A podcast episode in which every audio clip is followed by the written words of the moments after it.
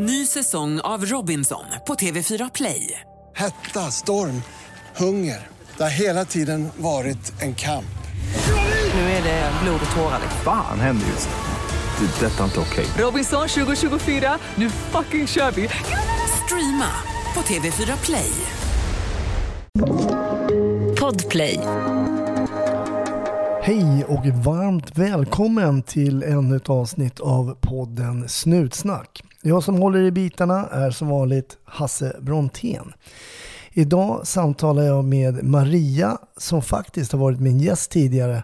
Men det blev inget avsnitt på grund av min, eh, ja, vad ska vi säga, min avsaknad av tekniskt kunnande kan man säga.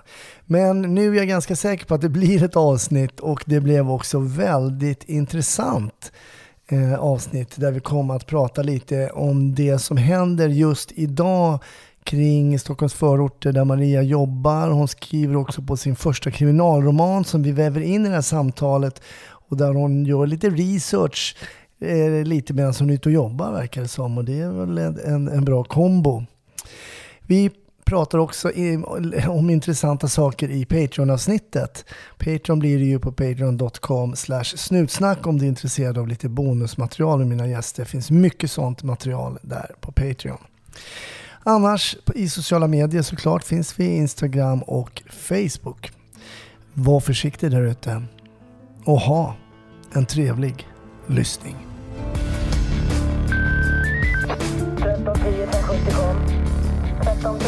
1310 Odengatan kom. Ja, det är uppfattat. Vi tar det. Slut. Bra. Klart slut. Varmt välkommen än en gång till Snutsnack Maria. Tack så mycket. Och då tänker lyssnarna så här, eh, om ett tag, men jag känner inte igen det. Nej, för det avsnittet sändes aldrig. Nej, och det kanske var bra det. Det får vi aldrig reda på. Men för er lyssnare då kan jag berätta att eh, Maria gästade mig när hon gick på, mm, under polisutbildningen. Yes. Och jag då, teknikens fiende nummer ett, eh, glömde ju då att trycka på någon knapp eller vad det var. Så det blev liksom ingenting, det var jättepinsamt. Men eh, once again, Ja. we meet again som man säger. Men nu är du ju färdig polis. ja, nu har jag jobbat eh, två år. Mm. Jobbar i södra Stockholm. Hur var eh, utbildningen där då? Jag vet att vi pratade mer om den då eftersom du inte var färdig, men hur var den?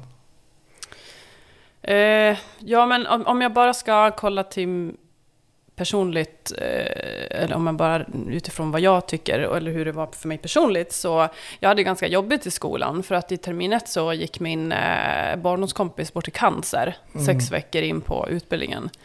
Så jag hade ganska jobbigt i skolan faktiskt. Alltså nu när jag ser tillbaka på den här perioden så det var nog ganska bra att inte jag det där minneskortet satt i eh, den här gången. För att eh, jag tror inte att jag gjorde min bästa prestation. Jag mådde faktiskt inte så bra under skolan. Ah, okej. Eh, mycket på grund av det faktiskt. Men du tog dig igenom den ändå då?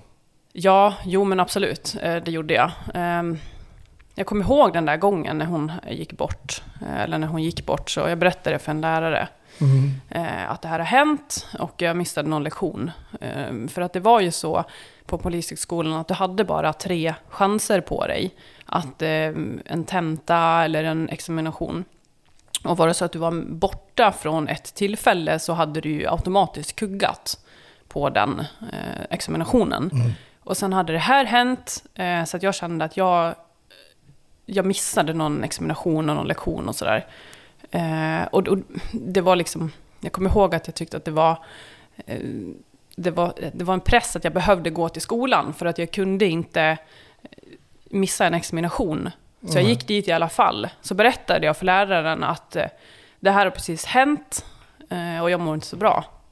Och då, hon var ju helt oförstående och sa, men varför är du här överhuvudtaget? Gå hem. Men eh, jag sa ju det, ja men examination. Det var liksom det som låg i mitt huvud då, så här, för att för jag sa det till henne, om jag inte hade, om det hade blivit så att jag skulle ha behövt ta ett studieuppehåll, för det var ju det som då var eh, kontentan utav det, om du inte klarade någon av de här eh, examinationerna efter tre försök, då var du tvungen att ta studieuppehåll. Och ett studieuppehåll för mig då, det hade ju blivit att livet satts på paus i ett halvår. Mm, och det hade nog varit sämre för mig. Jag fattar. Men varför skickade du in ansökan då från början? För att liksom plugga till polis? Eh, ja, men jag började närma mig 30. Jag visste inte riktigt vad jag skulle göra för någonting. Jag var ju i bevakningsbranschen. Eh, jag levde med en person då som fortfarande är polis idag, men som var polis då också. Då. Så det blev liksom lite naturligt. Det här att man, eh, jag tror att det är ganska vanligt eh, när man jobbar i bevakningsbranschen att det är naturligt att söka sig till polisen för att det finns inga utvecklingsmöjligheter inom bevakningsbranschen. Och när du säger bevakningsbranschen, vad ska lyssnarna... Är du ordningsvakt då eller? Ja, men exakt. Jag jobbade som ordningsvakt eh, mestadels i tunnelbanan. Mm. Hur var den tiden då? Ja, men jag började ju, alltså nu, det är länge sedan nu, jag började 2010 tror jag, eller 2011. Eh, De bolagen som jag jobbade på då, eller det bolaget, det finns inte kvar längre. Det var också med i en ganska uppmärksammad härva, Panaxia hette det.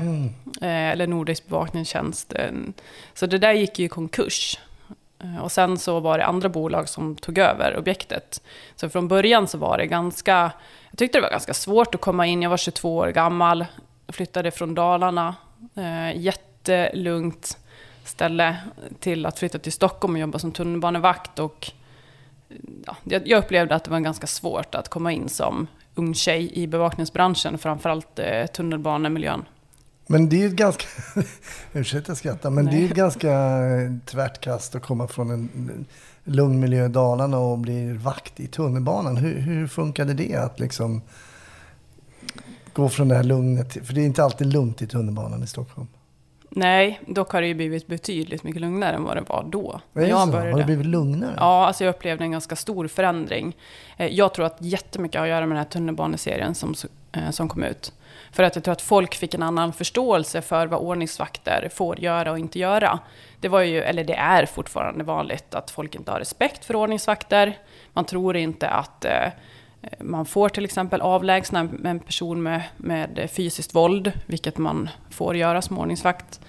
Eh, så jag tror att det är där mycket, det upplevde jag mycket när det var när jag var ordningsvakt, att eh, det var många som sa att du får inte göra så här och så här mot mig. Så kanske man avlägsnar, sen så slutar det där med en brottningsmatch och fängsel. Mm. Men är det inte så nu när du jobbar som polis då, att folk säger så här, du får inte göra det och det och du ska ha papper och du ska ha det ena och det fjärde. Händer inte det som polis också? Eh, verkligen inte i samma utsträckning Nej, som ordningsvakt. Det är Nej. klart att det är många som är missnöjda med vår närvaro, men inte på samma sätt som... Alltså gemene man eh, har inte riktigt den här syn på poliser som man har på ordningsvakter. Men du menar ändå att den tv-serien då som hette Tunnelbanan ändå hade någon form av impact liksom på, um, på folk? Att man fick en inblick i ordningsvakternas arbetssituation och deras rättigheter och, och, och sådär. Du menar att det påverkade? Ja, men absolut. Det, jag märkte skillnad eh, innan serien sändes och när den började sändas. Det var många som kom fram och sa att åh herregud, jag visste inte att eh, det var så här för er och ni gör ett jättebra jobb. Och det var många som, eh, som kom fram och sa det. Okej. Ja, det du ser.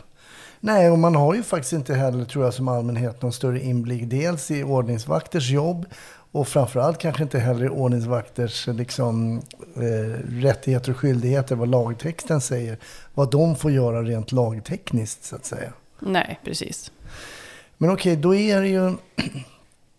Som ordningsvakt så hade du ju kunskap lite då i polislagen och, och, och sådär. Och sen så eh, färdig polis. Är det en markant skillnad där? Du är inne lite på det där, men eh, bemötandet mot ordningsvakt och uniformerad och dig uniformerad som polis. Ja, jättestor skillnad. Det är det? Ja. Mm, det tycker jag. Folk har en, generellt en större respekt för poliser än för ordningsvakter, upplever jag. Jättestor jag, jag kan ta ett jättebra exempel. Det är ganska vanligt att eh, man kanske omhändertar en berusad person som börjar stöka, som beter sig väldigt illa mot mig som ordningsvakt. Eh, och sen kommer polisen. Och då är det bara, åh de är så dumma mot mig, de har slagit mig och det här är naturligtvis inte sant. Det här märker jag ju när jag kommer nu som polis, när ordningsvakter har omhändertagit en person. Då kommer det ju samma så här, snälla polisen, jag måste berätta, de har slagit mig. Och jag, Jag brukar säga det så här, visst, det är klart att man måste lyssna på de här individerna. Ibland kan det ju ligga en sanning i det. Men de flesta gångerna så är det ju bara bullshit. Så det finns ändå, då finns det ju en kunskap där då från de åren som ordningsvakt så att säga som du har tagit med dig in i polisyrket då. Eftersom du själv var på den sidan och omhändertog som ordningsvakt och väntade in poliserna så att säga. Ja, jo men precis. Och sen, man löser ju, det är så otroligt mycket konflikter. Det är det ju som polis också, men som ordningsvakt, för oftast bemöter man ju folk när de är påverkade av alkohol Eh, eller narkotika. Det gör man ju som polis också, men man får lösa så otroligt mycket mer konflikter som ordningsvakt, tycker jag. För att man rör sig i den här miljön där folk är eh, kanske druckit lite för mycket. Mm. Nej men det är klart, och folk kanske har också den här kännedomen om att en ordningsvakt är ju mindre utbildad än polis och så vidare. Poliser kan lagen bättre eller något sånt här. Nu bara hittar jag på egna förutfattade meningar. Men det är ju också sant att en polis har en längre utbildningstid än en ordningsvakt så att säga. Och man är då wannabe-polis som ordningsvakt. Exakt, det är det vanligaste. Eh, du kommer inte in på Polishögskolan. Det är jättevanligt att man får höra det som ordningsvakt. Jaha, ja, det kan tänka mig. Att, det, att det är en vanlig grej. När, du- när du sökte då, vad var, vad var planen?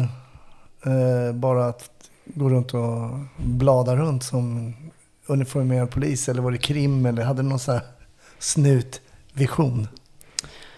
Eh, nej, jag hade väl inte det. Eh, jag eh, har väl egentligen, det var som jag sa tidigare, jag började närma mig 30, jag visste inte riktigt vad jag skulle göra för någonting. Jag var inne på att plugga juridik ett tag, jag pluggade lite juridik.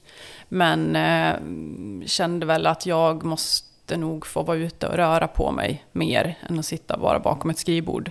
Så att det är ju, nu jobbar jag i yttre tjänst eh, och det väl, var väl egentligen det som var tanken också. Eh, men sen så, jag håller på att skriva min första kriminalroman nu.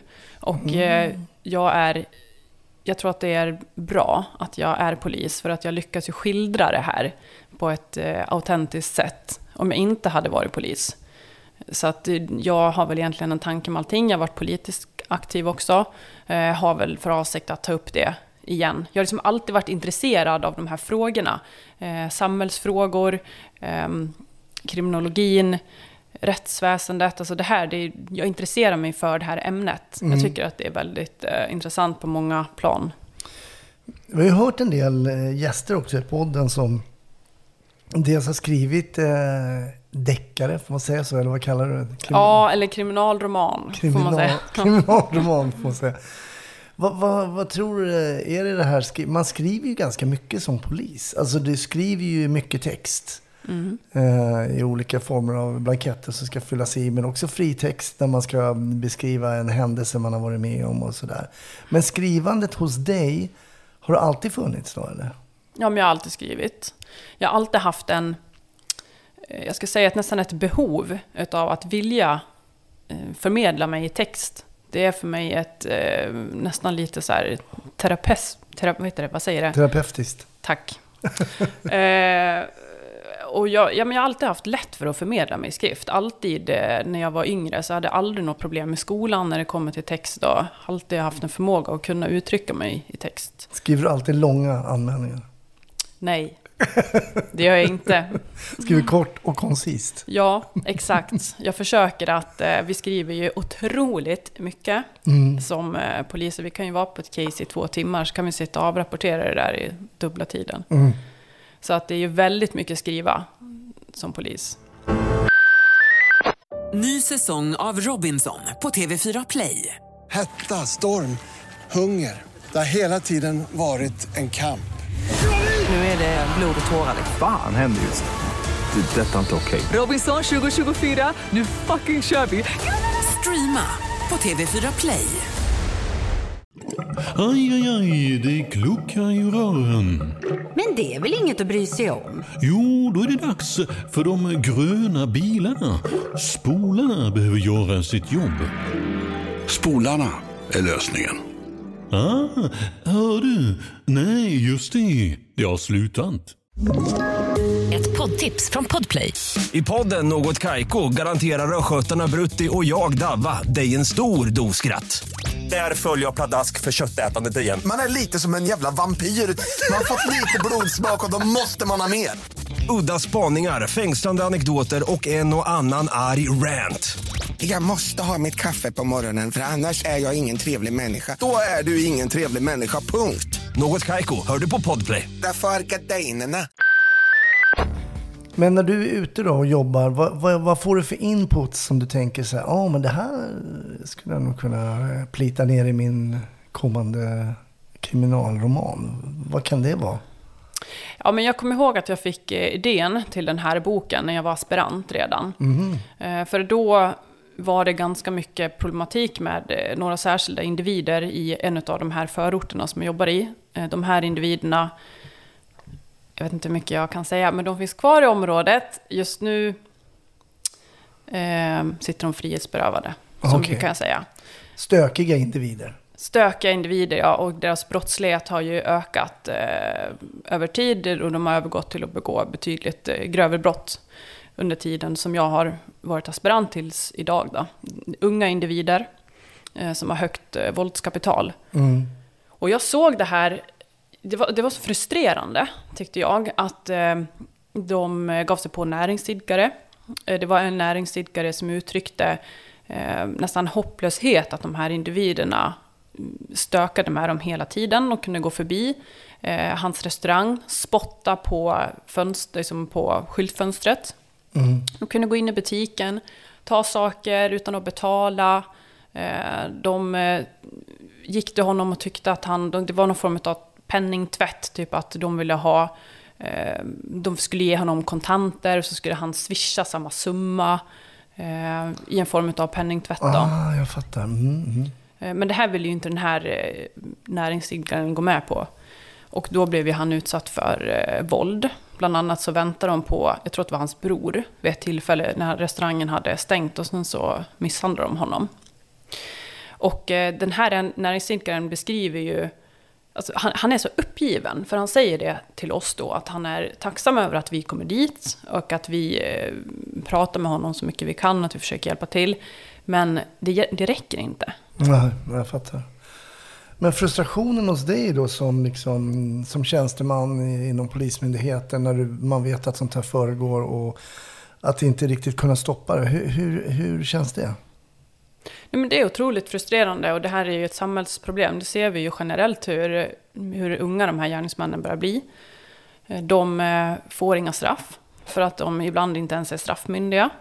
Eh, Och är de straffmyndiga så blir det väldigt få konsekvenser utav deras handlande. Mm. Blir de dömda så är det ju oftast ungdomsvård. Ibland öppen, ibland sluten. Men de kommer ju tillbaka till området. De, de är ju kvar i området hela tiden. Det är ju sällan som man eh, häktar en eh, ungdom idag.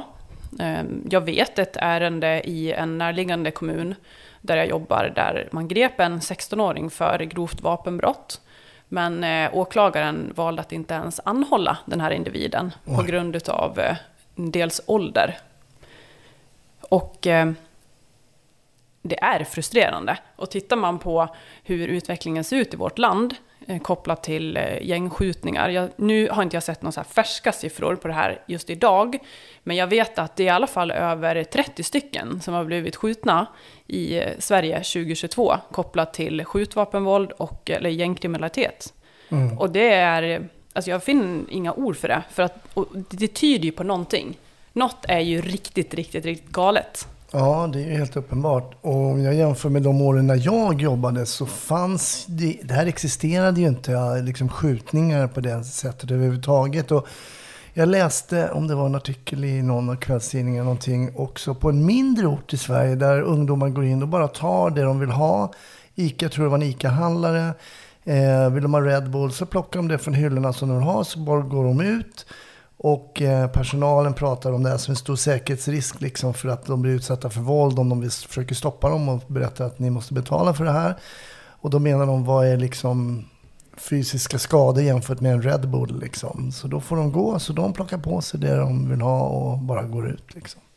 Ja, och de vågar ju inte säga ifrån. Jag, jag vet, jag lyssnade på, jag vet inte om det var en presskonferens, men det var i alla fall en, en kollega som uttryckte eh, också, tyckte jag, hopplöshet eh, för den här utvecklingen. Att det var två personer som hade gått in i en affär och eh, snattat, blivit konfronterade utav eh, butiksinnehavaren och de här personerna väljer att dra vapen mot den här butiksinnehavaren. Oj.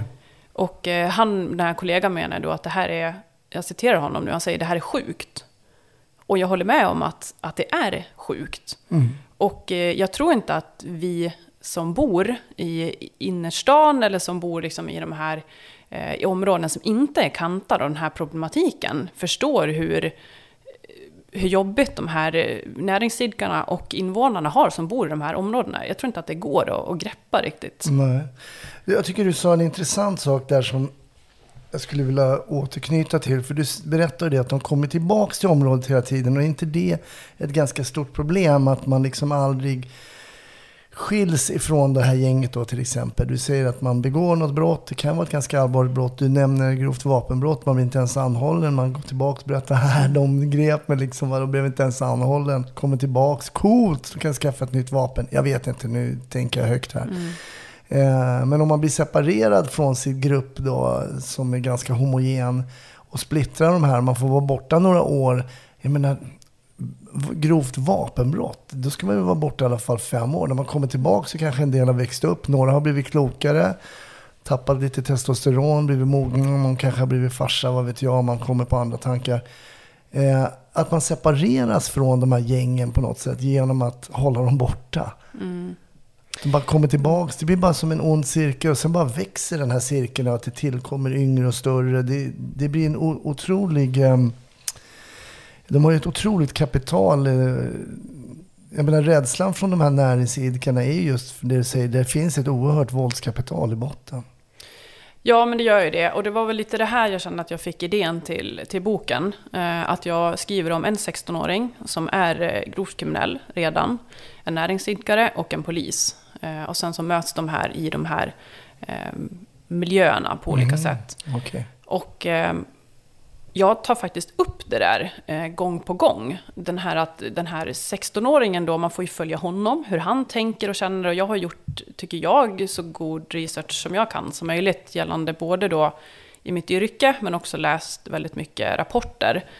Eh, och eh, deras inställning är ju skrämmande, Mm. tycker jag, de här förövarna. Eh, De vet ju om att de inte får några straff. Och i den kriminella miljön, framförallt den här kräng, eh, gängmiljön, så är ju våldsutövning någonting som faktiskt de använder för att stärka sitt varumärke. Mm.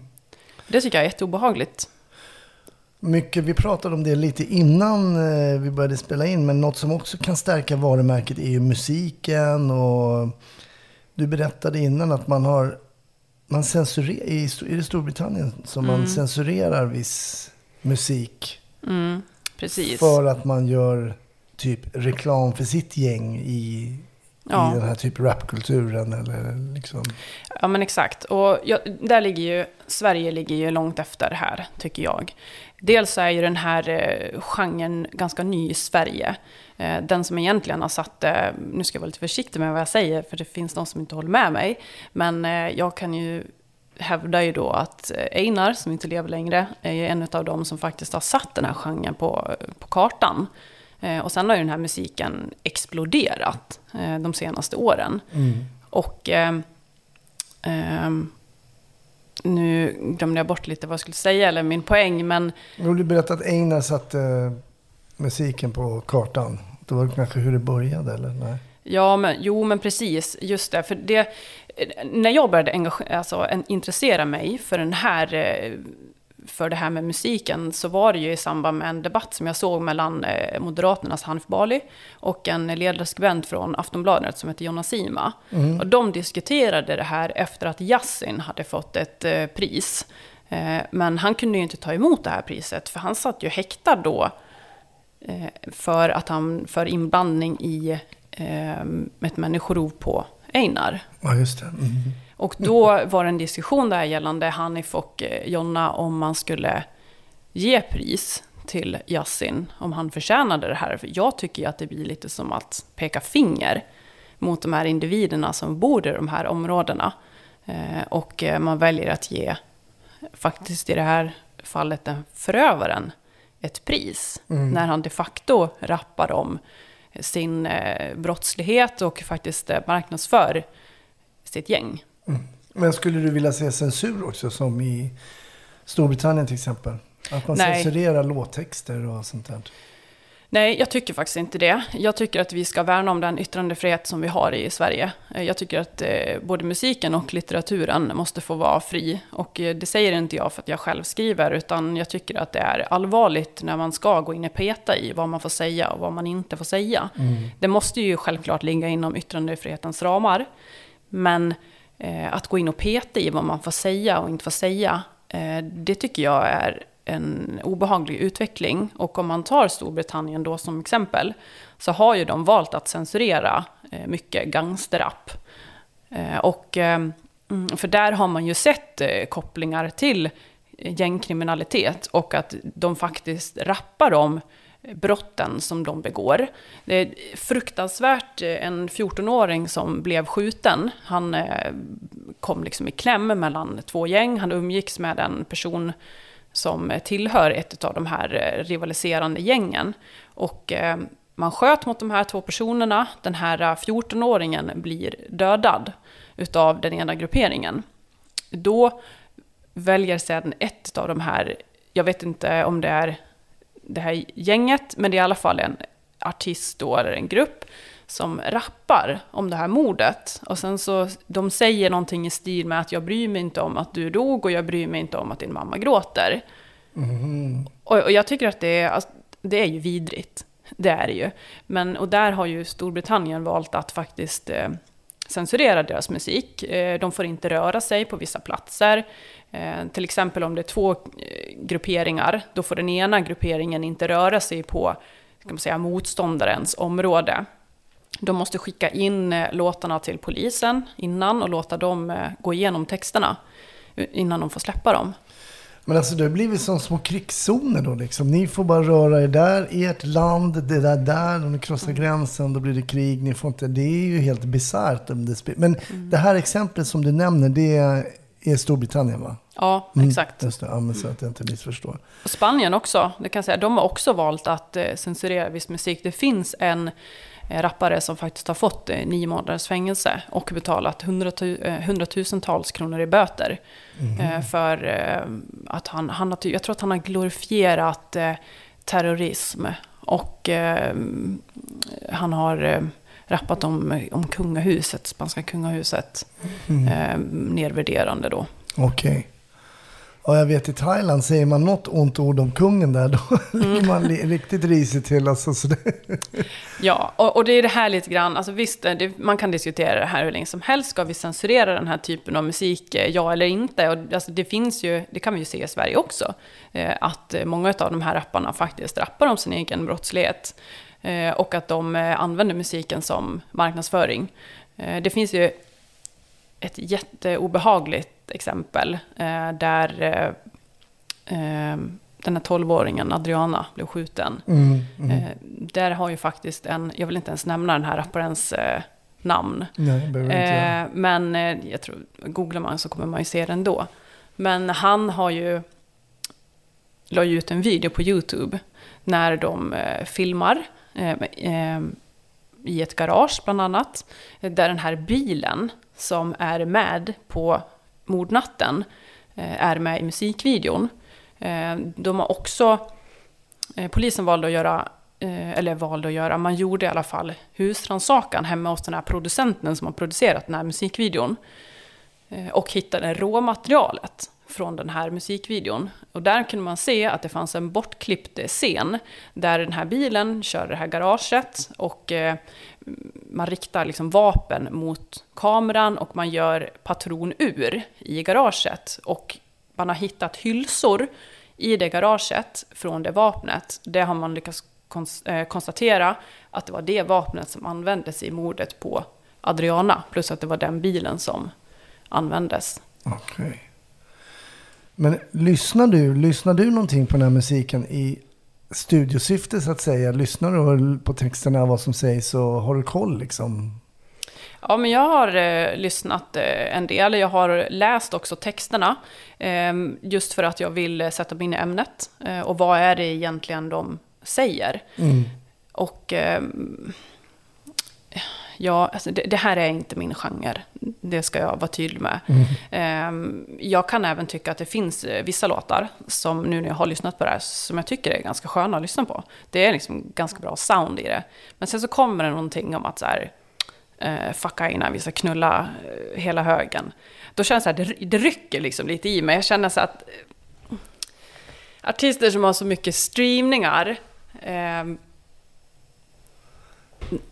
det blir liksom fel moraliskt Mm. för mig. För det är väldigt många unga som lyssnar på det här. Och jag kan ju tänka mig att eh, unga killar, oftast är det ju unga killar, som är på glid, Mm. som lyssnar på det här. Och som ser att det finns en väg ut ur eh, fattigdom och mm, vad det nu kan vara.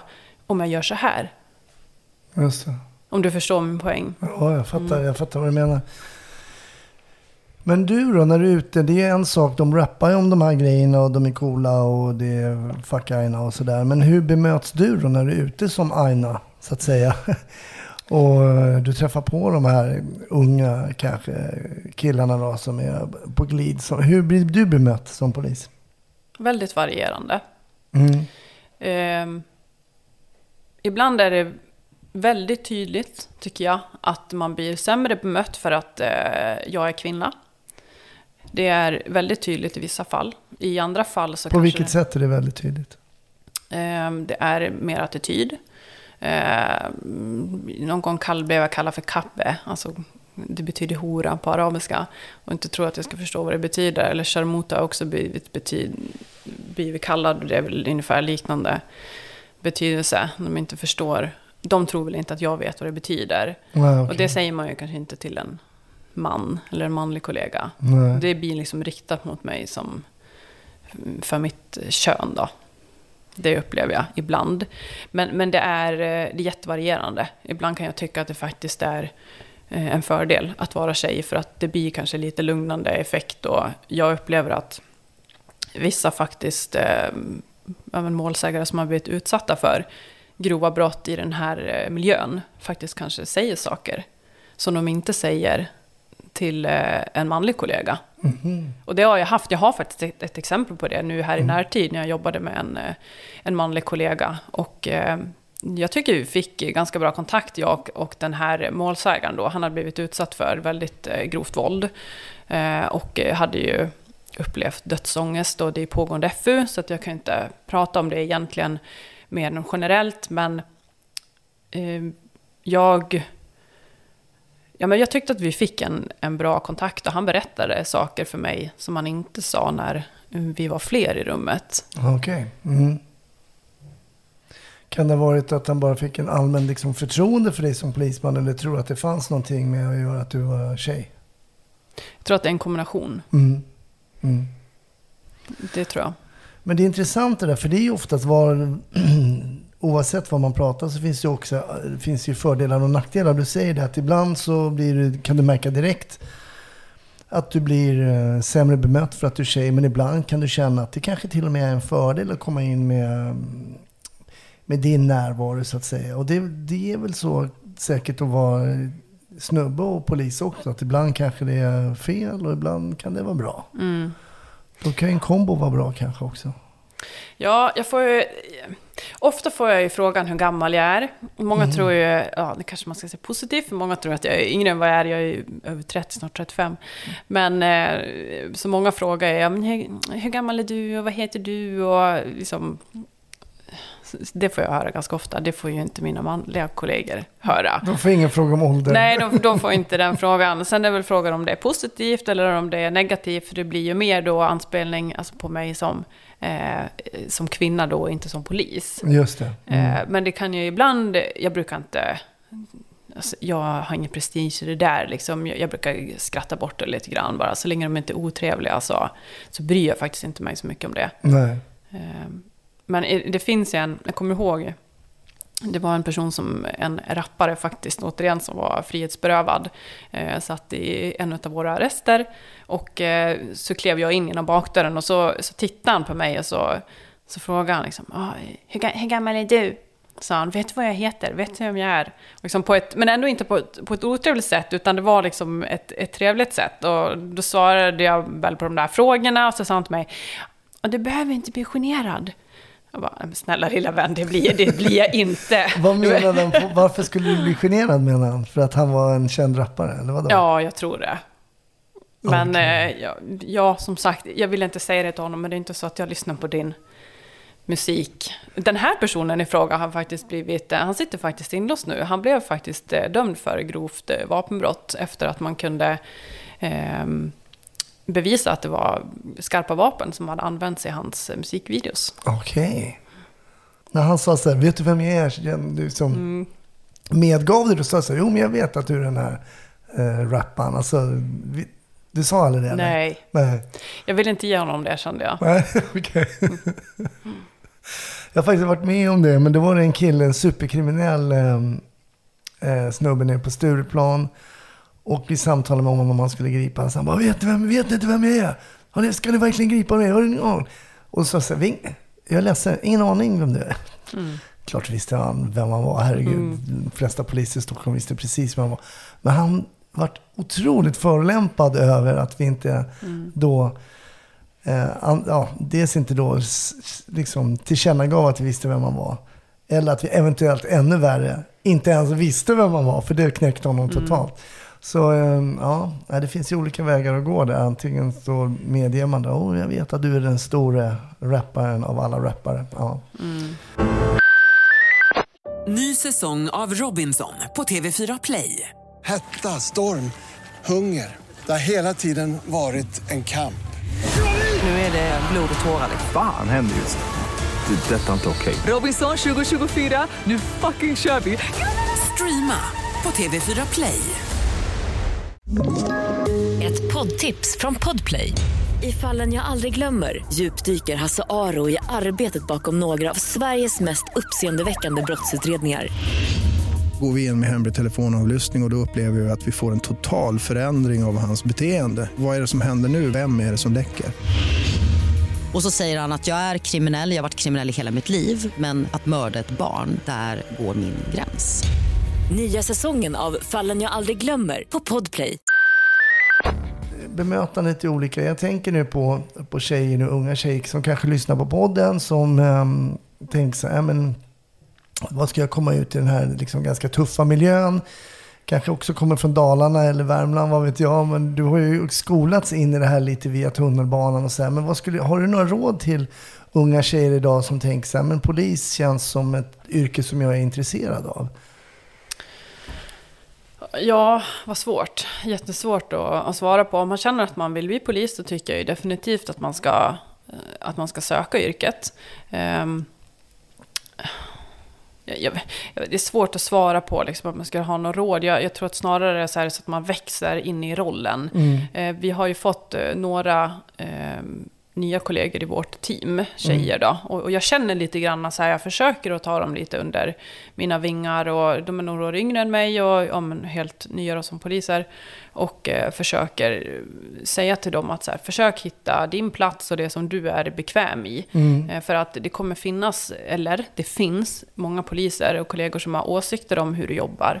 Och hur du kanske inte jobbar. Mm. Men eh, det där är någonting som jag tror att man måste hitta själv. Vad man är bekväm i och hur man känner att eh, man vill jobba, hur man vill bemöta folk exempelvis. Men jag tror att man växer in i rollen. För mig gick det ganska fort för att jag har jobbat i uniform så länge. Mm. Men det är ju också, vi möter ju grovt kriminella personer eh, ofta.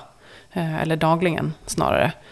Och eh, det, jag förstår att det är i början kanske är jättesvårt att veta hur man ska förhålla sig till de här. För de här kriminella, de, här, de som är som är rutinerade, de ser ju om du är aspirant och de märker ju direkt om du är obekväm och eh, de använder ju sig utav det. De Mm. spelar ju på det. Ja, de gör det. Mm, absolut. Ser de på klaffar och allting? och Vet Mm. de, de vet betydelsen av allt sånt där, eller?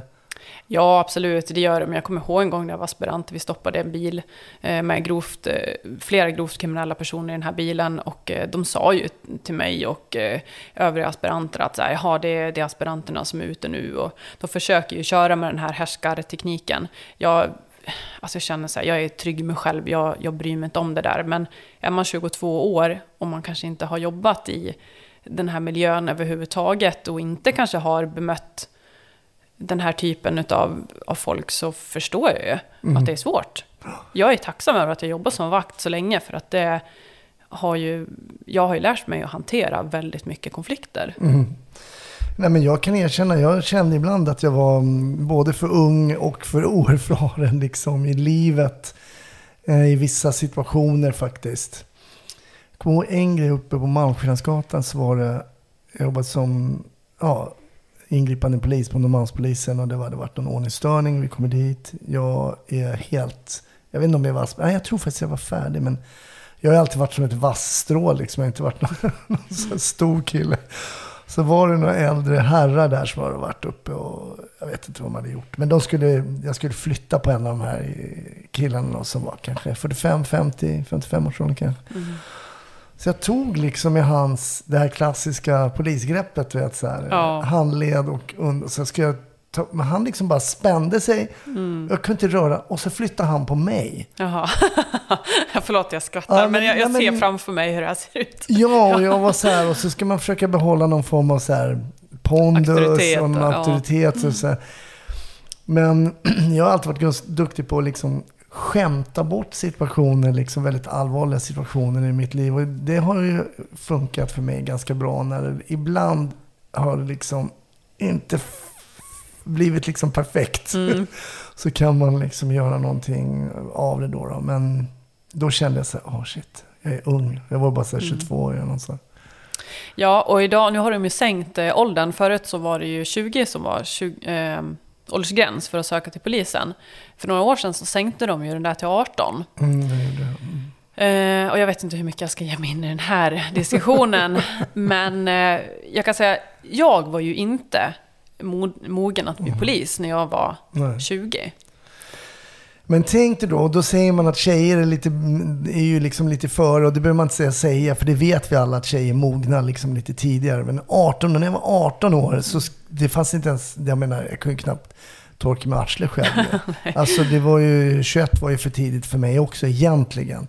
Men precis som du säger, som du berättade om de yngre kollegorna som man är ju tvungen att växa in i uppgiften och lära sig lite learning by doing och sådär. Det blir ju så. Mm. Så efteråt kan man säga, men jag var nog lite för ung och jag hade inte den livserfarenheten och så. Men 18 låter ju extremt ungt. Alltså det är, mm, det är på gränsen. Ja, men det är ungt. Och när jag gick eh, Polishögskolan så hade vi två personer i klassen som är, de är tio år yngre än mig. Och jag kommer ihåg vid ett tillfälle när vi skulle ha fest och gå in på systemet. Så var en av dem 19. Han fick alltså inte gå in på systemet för att han fick inte köpa alkohol. Men han gick på Polishögskolan. Mm. Och ja, jag vet inte ens om man behöver utveckla det. Men jag, jag var inte ens redo att vara polis när jag var 25, kan jag säga. Det hände mm. jättemycket mm. mellan 25 och 30 för mig av olika eh, anledningar. Bland annat eh, min kompis som gick bort. Det, jag omvärderade otroligt mycket, alltså i, i princip hela mitt liv efter det där. Givetvis väldigt individuellt. Det finns väl väldigt mm. mogna 21-åringar eh, och 18-åringar kanske. Men generellt så tycker jag också att det är väldigt, väldigt ungt. Jäklar vad tiden går. Vilket, eh, det här blev ju...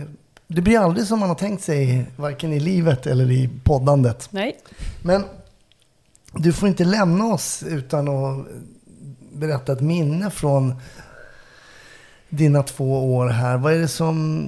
Jag kan tänka mig att man hinner ändå med rätt mycket på två år och åka på olika jobb och sådär. Vad, vad är det som har fastnat hos dig liksom, som, som polisiära minnen? Liksom?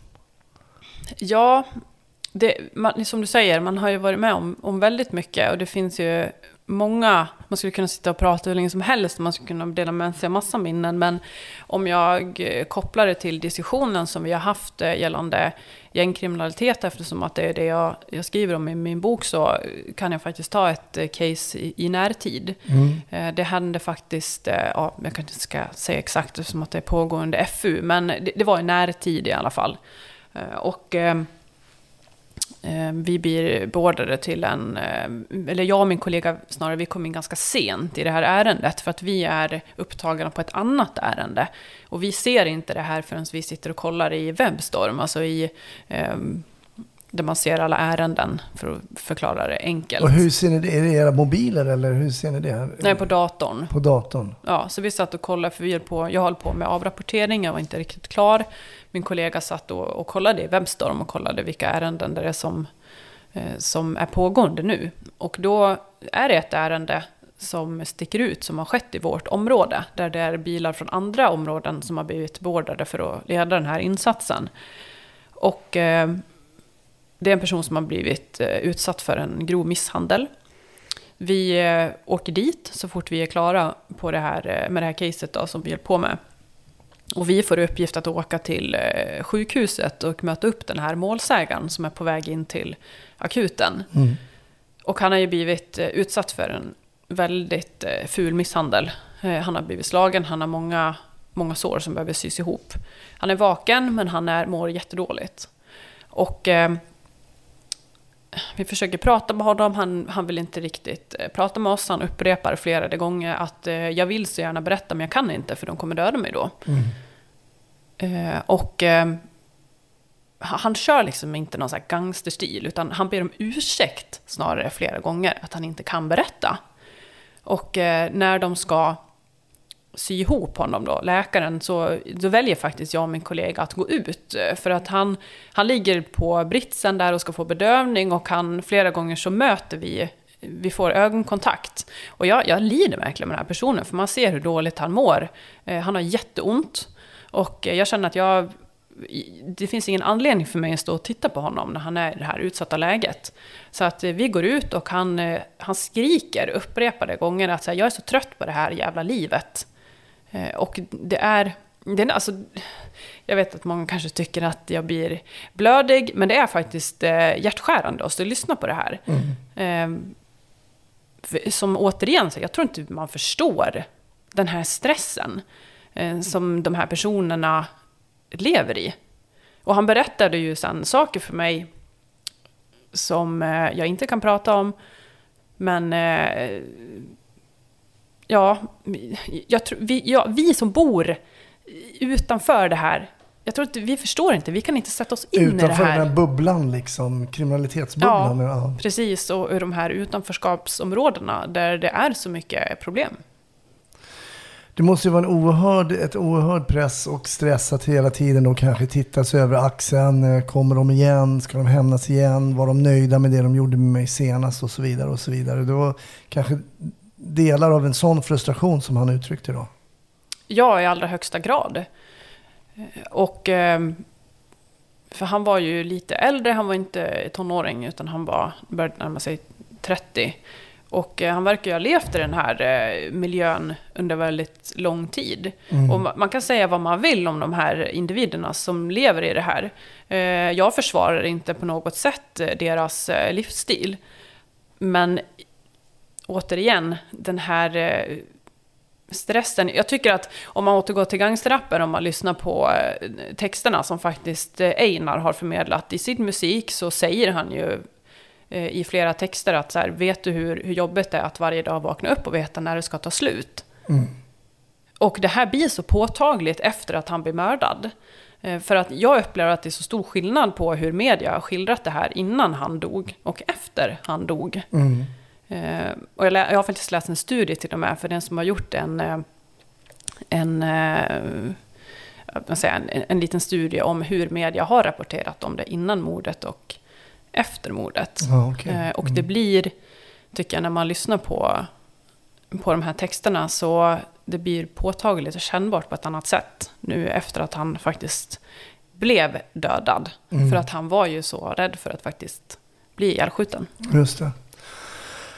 Ja, där får ju du en inblick då som polis. Alltså när, man, när du har honom så att säga i sjukhusbädden eh, skadad och man kan upptäcka då den här känslan som inte är kanske alltid Kanske beskrivs den via en rädsla som Einar gjorde, men kanske inte att man är så tydlig med hur jobbigt det kanske är.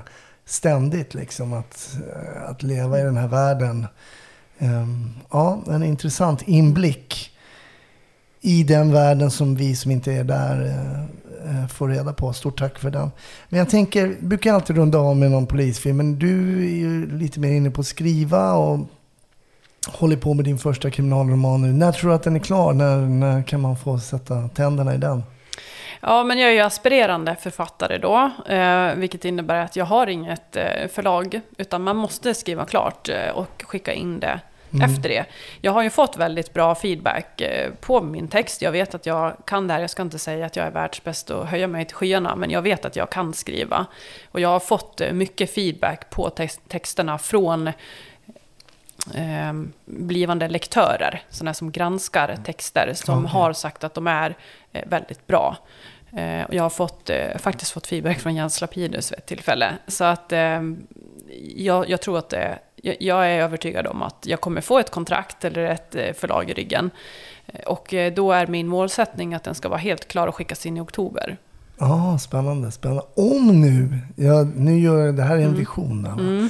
Om det skulle bli så nu, man nappar på förlaget, du blir inte refuserad av alla mm. eh, och det går bra, det kanske säljer bra och sådär och du fortsätter att skriva, du kanske får också ett kontrakt på, vi vill ha två böcker till, vi vill ha en mm. uppföljare och så vidare. Och så vidare.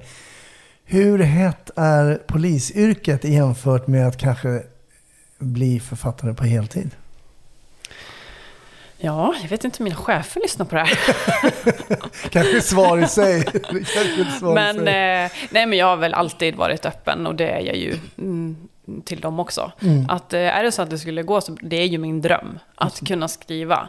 Eh, skulle jag kunna leva på det så då kommer jag alltid att välja författaryrket. Jag vill inte ens bo kvar i Sverige. Jag har, mina föräldrar har två boenden i Spanien. Så att eh, jag vill ju, det är ju drömmen, att kunna mm. sitta där och skriva. Har du någon favoritkriminalroman? Nej men jag har inte det. Jag... Eh, jag gillar ju faktiskt, om, om jag ska bara kolla på det här, påhittade, så jag gillar ju Läckberg. Hon skriver ju deckare förvisso. Mm. Men eh, jag tycker att hon, eh, det är ju inte så nära verkligheten som vi diskuterade tidigare, men Nej. jag tycker att hon är otroligt duktig på att eh, skapa karaktärer. Mm. För det är karaktärerna som bär boken. Man kan ha hur bra story som helst, men mm. det är fortfarande karaktärerna som, som bär boken. Och det tycker jag att hon är jätteduktig på, att, eh, att skapa bra karaktärer. Mm. Så jag, jag, gillar det som hon skriver, det gör jag. Sen måste jag ändå säga mm, den här eh, skildringen utav den här konflikten som är i nordvästra Stockholm mellan Shottaz och Dödspatrullen som eh, Diamant Salih har skrivit. Det är ju mm. en kriminalroman, det är ju, han, har ju, han har ju gjort en research utifrån sin journalistik.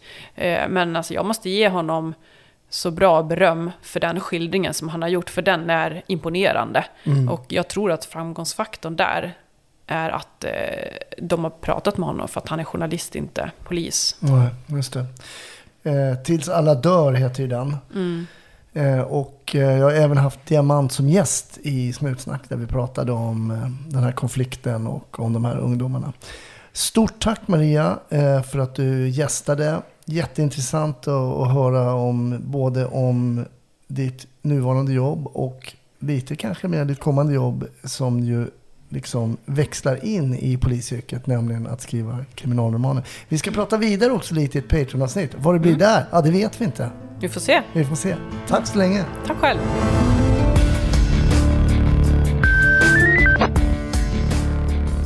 Ja, nu är avsnittet över för den här gången. Det kommer givetvis ett nytt avsnitt i kommande vecka. Vill du lyssna på bonusmaterial så gå in på patreon.com snutsnack och eh, bli Patreon. Det skulle jag uppskatta oerhört. Annars får du ha det så bra till nästa vecka så hörs vi då. Hej då!